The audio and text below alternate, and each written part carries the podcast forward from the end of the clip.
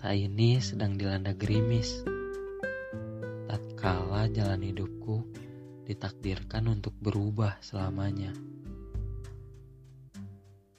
Adalah matamu yang pertama kali berbicara, menembus pertahananku secara membabi buta. Kau diamkan tanganmu di dalam jabatanku selama beberapa detik. Aku idamkan tanganku di dalam genggamanmu untuk selamanya. Segala keteraturan yang kubangun selama ini runtuh dalam sekejap.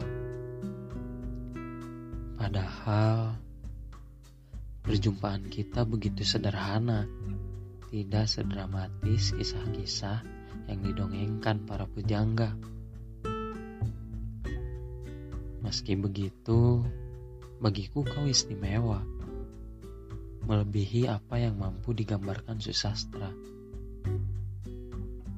Bahkan, aku yakin kau bukanlah manusia biasa.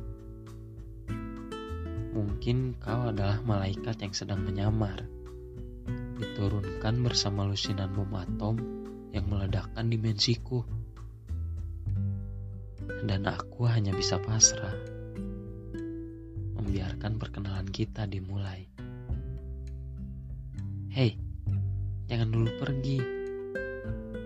Aku tidak ingin pulang ke rumah lalu berlama-lama menatapmu membeku di layar ponsel. Kau terlalu indah untuk membiarkan berkeliaran di lini masa. Sudah, duduk saja di sebelahku. Hingga di penghujung zaman bila perlu. Aku takkan keberatan. Jangan tanya kenapa. Logika telah mati. Ajukan saja pertanyaan muluk itu pada jantungku yang berdebar saat tenggelam dalam senyumanmu. Meski ku tahu Senyumanmu untuk saat ini hanyalah basa-basi normatif. Harapan dalam hatiku. Berharap kelak dapat kutemui senyumanmu yang sesungguhnya. Dan jika tidak berlebihan, akulah orang yang membuatmu tersenyum.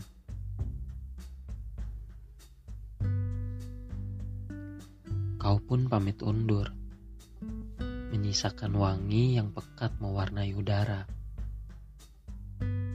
Tanpa mau bertanggung jawab, kau tinggalkan aku termabuk sendirian.